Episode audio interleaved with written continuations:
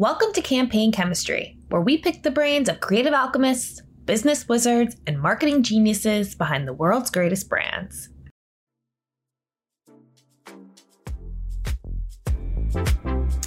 My guest this week is Mark Penn, CEO of Stagwell Group. Stagwell completed a long awaited merger with MDC Partners in August and has since hit the ground running, building its leadership team and structure.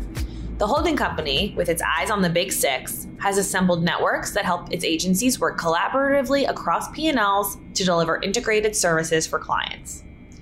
Penn chats about what Stagwell has accomplished in its first few months as a combined company, how the group is attracting and retaining talent in a tight labor market, and what's next on the roadmap for 2022. Hi, Mark. Thank you so much for joining me. How are you today? Uh, great. Happy to be here.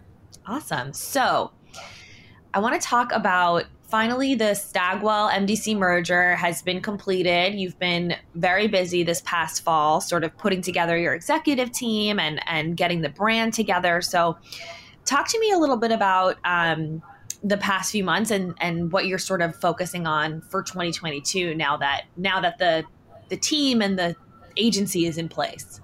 Well, I think everyone was really excited to get the merger closed. I think it's something I proposed over a year ago during the height of the pandemic.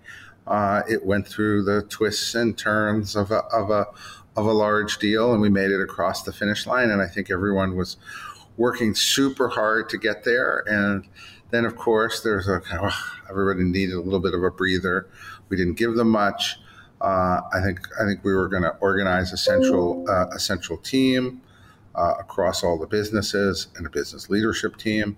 And uh, I think now we're we're set up with the organization. Right, that to me was the first priority. We had a, a really strong quarter. I think coming coming out uh, after the merger, and it's indicative of, I think, the strength of the new combined company. Yeah, and so you um, just this week actually, we wrote in campaign that you promoted four senior leaders to new roles. Do you feel like your leadership team is in place, or are there still some key positions that you're looking to fill?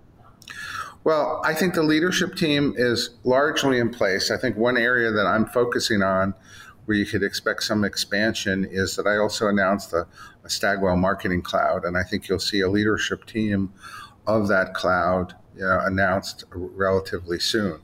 I think you know in terms of the president and the COO and the CFO and communications and brand officer and CMO. I think those are are all set now, and uh, we just in fact had a, a two day retreat uh, with the top leadership, and they're they're out there uh, executing every day. Awesome. So, t- talk to me about this marketing cloud. I haven't heard about this yet. Well, I think our analysis of the marketplace is if I look at a typical client, about 50% of their marketing will go to out of house, which will go to places like Stagwell Inc. and others.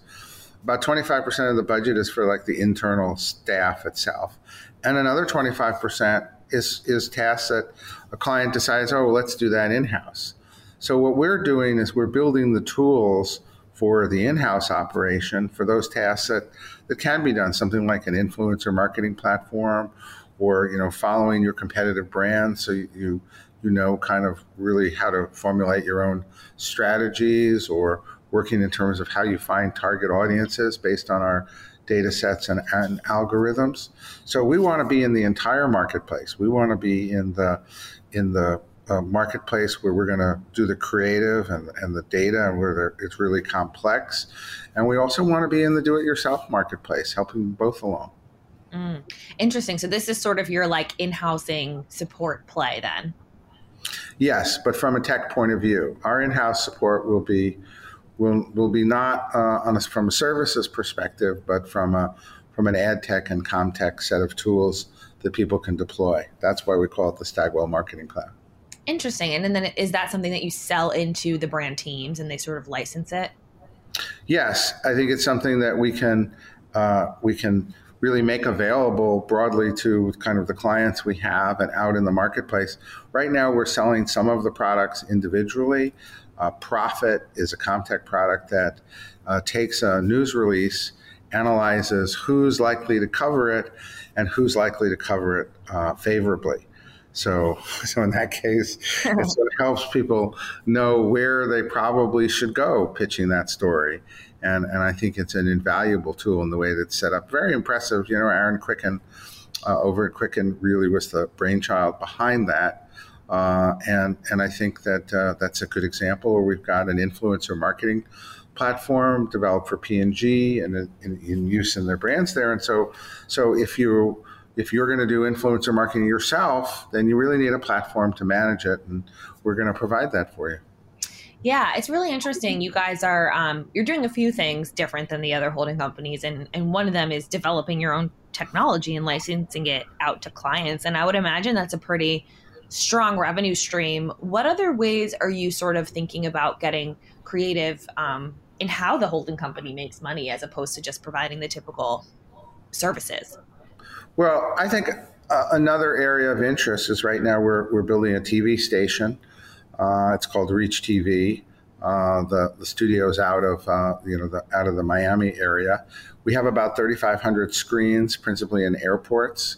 So uh, we we've particularly taken the travel market as a place where we not only generate content, but we also we also provide um, we also provide the advertising you know, for that content because because we really have a specialty in airline and travel passengers. So we had 22 airline magazines. We have navigator data that when people kind of go on airline websites, it allows them to be retargeted. Uh, we have the, the I think the, the content that we can produce, you know, web uh, or otherwise, and now we have the the all of the screens. We picked up most of the CNN network and airports. Uh, and so that gives us really great placement. We also got the exclusive on the NFL games and airports. Uh, and so that's a good alternative uh, strategy. I'm also looking at for many clients saying, you know, you really need to do more lifestyle communications uh, for people. And I'm saying, clients, you know what? We could design an entire lifestyle communication setup. Let's say, let's say you're a, a drug company, and so rather than just give people a five dollar coupon. Let's let's instead give them real information about their interests, about disease, and what they can do. And you know what? I could probably even fund the whole thing through advertising, so it would cost you nothing. Hmm. Uh, so we're looking for unconventional models like that, where people can get incredible, you know, ROI uh, if they if they allow us to create a communications channel. That communications channel furthers their marketing because it furthers engagement of their customers and can be self funded by advertising that we can sell. Interesting. And how do clients feel about you owning the media? Because I know that's come up as a point of contention in the past. Uh, I think it's it's quite different if you own broad scale media. We really own specific niche marketplaces, so like the travel, you know, like the travel industry, and so I think that provides, you know, not an area of conflict, but an area of extended expertise uh, that they appreciate. Got it. Interesting. Um, so another thing that um, is a bit different about Stagwell is your structure and how you've sort of set up your P&Ls. I know P&Ls aren't the most exciting thing to talk about, but they are very important in the agency world and how the business functions. But um, you know, we you have now the Doner Partners Network, the Anomaly Alliance. Talk about how you're sort of structuring the group to service clients in a more modern way. Well, when I came three years ago, there were some great properties, but they weren't being managed on any kind of consistent or holistic way. And, and I think the modern marketer today needs a unique combination of services. They, they need to have creative services combined with strategy and targeting and combined with kind of intercepting um, a customer along the journey. Uh, I have the saying, I, I, I tell clients, are you, are you Coke or are you diaper? Right? Mm-hmm. And by that, I mean, if you're Coke and you're really going for 150 million consumers, be careful not to overemphasize the digital ecosystem. If you're diaper and there are only 3 million people having babies, well, doing broad scale TV advertising doesn't make sense anymore. You have to combine data with finding people who are going through late stages pregnancy and getting those and targeting those women with with ads, you know, at just the right time. And so what we've tried to do here is to put companies uh, in in networks that combine whether it's influencer marketing, whether it's research and strategy, uh, technology, uh, and and creative, so that they can bring to the the table here the right combination of services for a client that's synchronized. and we've taken our best leaders and said, look, don't lead one company anymore.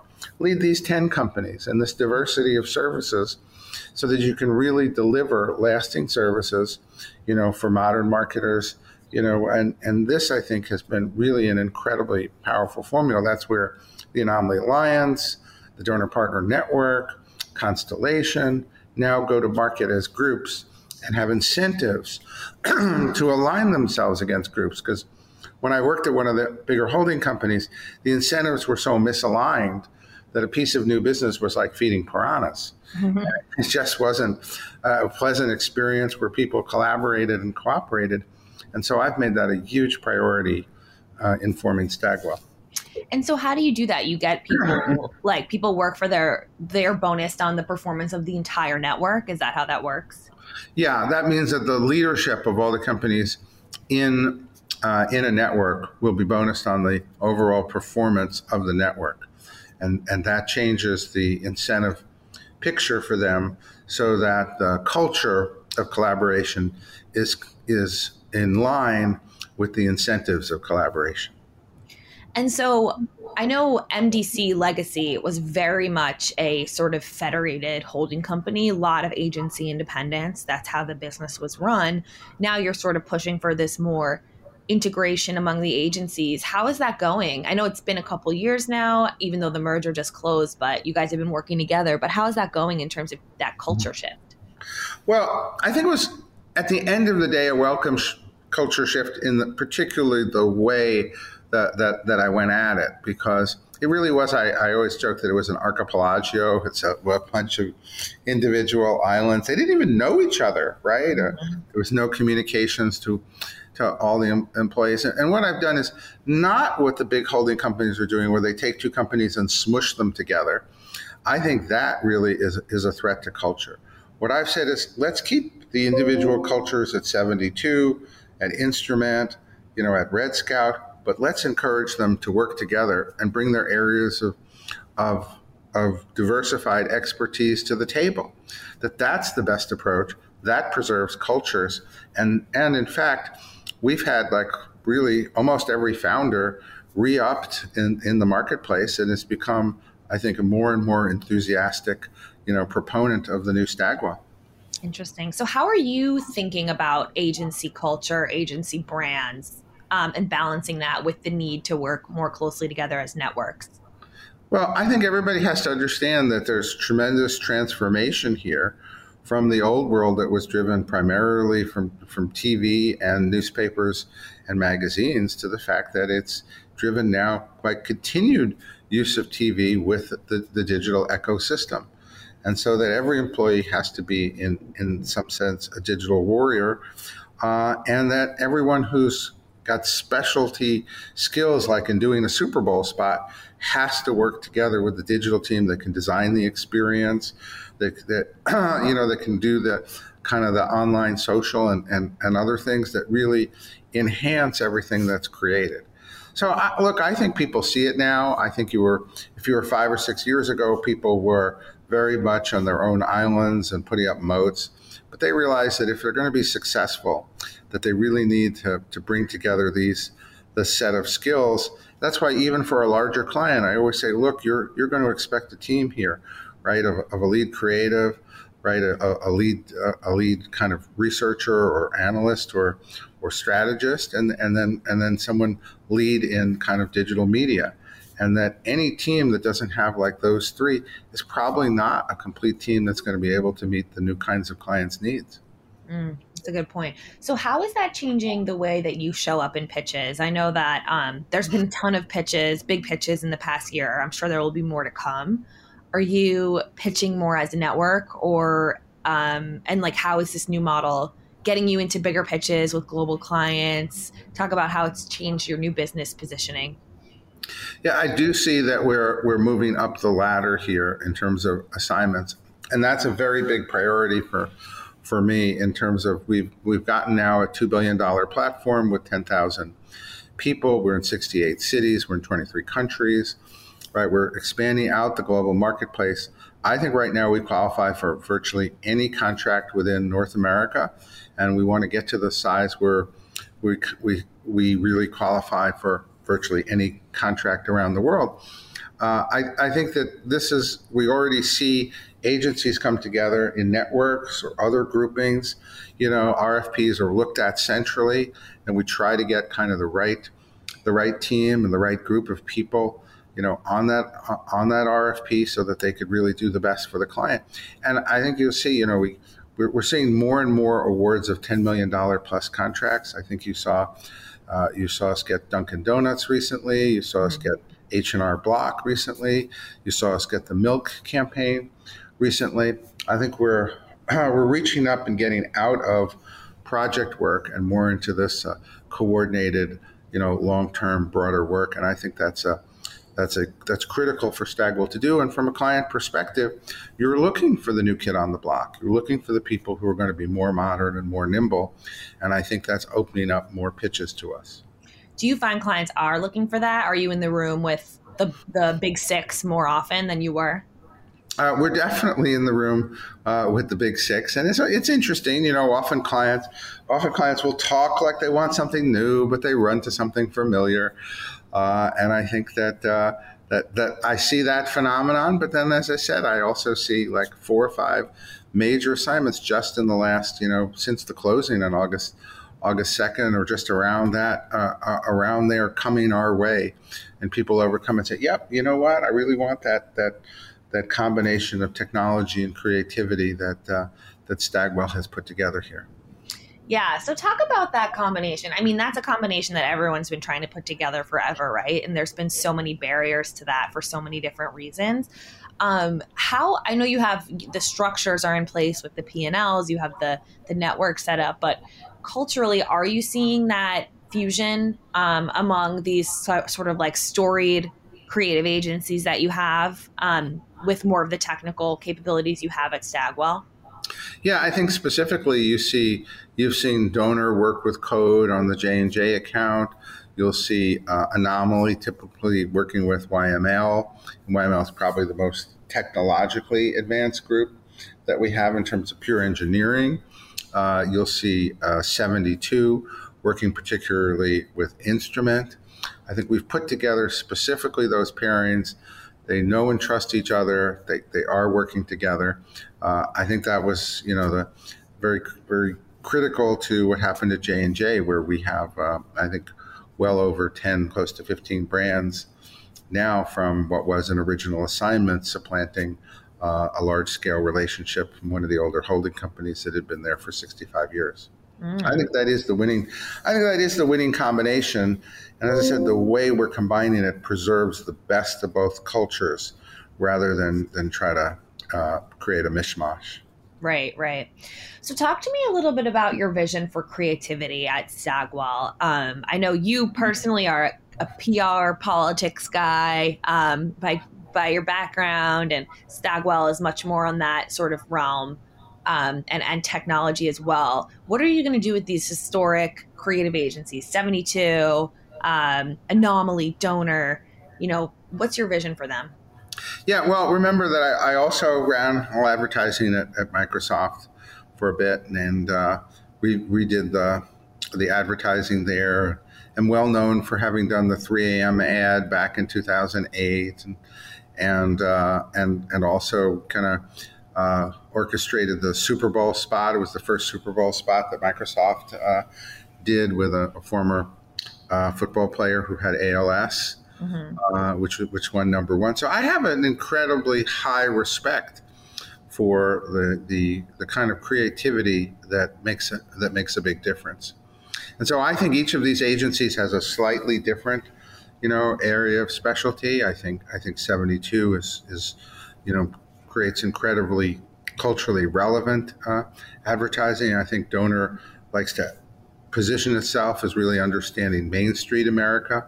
I think don't don't forget that F and B really is one of the most you know awarded agencies ever, and turns mm-hmm. out like amazing work with Volvo or the marriage market for for SK2. So I have the even though I came a little bit more from data, I have incredibly high respect for the notion that this this creative spark, right? Particularly when you have a creative spark that's in line with the strategy, mm. right? It, it is what drives campaigns. And as I expressed to the team, I think television advertising, which is now kind of going over to connected TV, has been refined as a creative art form. I don't think digital advertising online is even close to being refined. So I'm I'm encouraging them to come up with with new creative avenues, new ways to to connect with people uh, emotionally through the through the online process, which has been largely, I think, more seen as a performance marketing medium. Mm-hmm. So I'm incredibly respectful, encouraging. It's it, after all, a lot of people say, "Well, why are you going to take Stagwell, which has all, you know, this this growing digital stuff, and combine it with MDC?" And I tell people, look, you know the big holding companies were all old fashioned creative and not enough digital. It's why I left and went to Microsoft. The, the, the consulting companies were all back end digital and didn't have enough creative. I think by having the right balance, that is going to create, you know, the, the most lasting relationships and success here for clients. Mm. And another area that you've pushed on is media. You created the um, forgive me, the name is escaping me, but there's another network around around the media side of the business, and you've merged Forward PMX and Assembly. Um, do you do you have enough scale there to compete with like the Group M's and the Publicis Medias and the Omnicom Medias of the world? Well, again, I think in the U.S. we're we're set up for virtually any assignment. Uh, and and for larger and larger scale media. Remember, we did the, for example, the Bloomberg for President media buy, which was a half billion dollar local buy, right? Probably one of the largest media buys in, in, in the history of the country. And after all, the problem with that campaign wasn't the media buy. Actually, he was doing quite well on the basis of the media. Uh, a little bit more of the debate problem. Uh, so yes, we we have built up, you know, an incredible operation you know, we put it together so that Assembly is the lead name uh, for media, and Gale is a creative media consultancy, and uh, MMI does B2B, you know, placement of media. We manage about $5 billion of media, $3 billion of which would be online. Uh, we have global capability, particularly in the online media, and we're going to continue to expand out the, the offline so that we have a complete offering. But but uh, we're really seeing a big pickup in that area. When I originally, you know, again came to uh, the old company, you know, three years ago, media was declining. Uh, it was isolated. Now that we've been able to look, you know, PMX is, was a 2,500 person company that nobody heard of with incredible mm-hmm. clients. When I put PMX together with Assembly, I mean, that is a several thousand person media powerhouse here uh, capable uh, of really delivering. So, mm-hmm. uh, so I'm pretty enthusiastic. We're seeing really good growth in the media area, and it's coming together as, as I had hoped and planned. So a lot of changes in the past year for for Stagwell and MDC employees, and we're also in the midst of this great resignation that's hitting all industries across the board, including including advertising. How are you, um, you know, managing the transition for people while also making Stagwell a really exciting and attractive place to work in this really tough market. Yeah, I, I think we've shown flexibility uh, with people. I've kind of let the individual agencies gauge, you know, how they want to come back, you know, to to to work, and and their productivity has been has been really quite high during this period, and some come back more to the office than, than others. But I think from a talent position, you know, again, we've put together a central talent group. Uh, that talent group has a database now of almost 250,000 people who have applied, you know, uh, can be accessed. Um, we filled positions, you know, relatively quickly. We hired, I think, you know, nearly 2,000 people uh, in in the last six months, and I think pe- people see us as a company on the way up, right? Uh, adapting to the to the to the modern advertising economy, and I think that makes us a generally speaking, a, a, a, more desirable place that, that we have really access to talent uh, in the marketplace because of that. Is there anything that Stagwell and and agencies across the board need to do to get talent to want to work in the industry again, like benefits, um, you know, different perks, different like outside of the box ideas. Just it seems like you know there really is this struggle across the board that's happening that might call for some creative thinking. Well, uh, I mean, I, I, feel a little bit differently in the in the sense that you know I think advertising and marketing careers are are well kept secrets. If if you're trying to find a career that just requires a college degree, don't have to go to professional schools, that pays as much as this, and is pleasant a work environment where you create things and, and have intellectual freedom, I think it's hard to find a career to match. Right? I, I think it's that we have to do more to just to just promote the idea that these careers and, and as you well know, the people in the who get to the top, even 25%, you know, across the board of these agencies are, are, are doing even far better today than typical professions uh, are doing. So, so I think this is a, a well compensated, exciting, interesting career spot, and we do we need to do more to let people know that that's the way it is. It's a long, you know, it's a long way from the time when when advertising companies were were more sweatshop environments. They're they're not. Okay. I don't know if people would agree with that, but maybe some of them. I hope they're not at our place. um, well, another another um, interesting thing is you guys have really invested in your headquarters at One World Trade. Um, is that a bet on the office in the future? Like, what's your vision for hybrid work? I know you said you're letting the agencies take the lead, but what's your overall um, strategy? Uh, my my overall view on this is that this is an on the job training profession. Just just to continue that thought, you, you come to this profession and maybe you took a course, maybe even not, maybe you you, you know you, you majored in something related in English or statistics or whatever it's related to the, the field that you, you go into. But you're primarily going to get trained and become more valuable with on the job training. And so at the end of the day, that means that means working together in teams and learning from people who are five and six years ahead of you so that's why I, I, I, would bet that the office is going to come back here over time. What we did was that we had 13 different locations, and that to me was was crazy. Like I can't get a collaborative, cooperative culture with everybody going back to their their own office individually. So we brought those all together. We now have seven floors in the World Trade Center. We call I call it our campus.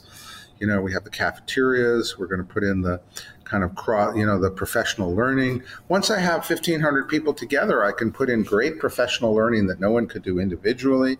I could put in great kind of fun stuff that to meet their coworkers, whether it's a cooking class or or yoga or or what have you, right? Or I could do really serious, you know, serious panels and discussions. So bringing people together and leveraging that is is what I think creates the right kind of culture for cooperation with the client. If you don't cooperate internally with your coworker, you are never going to cooperate externally.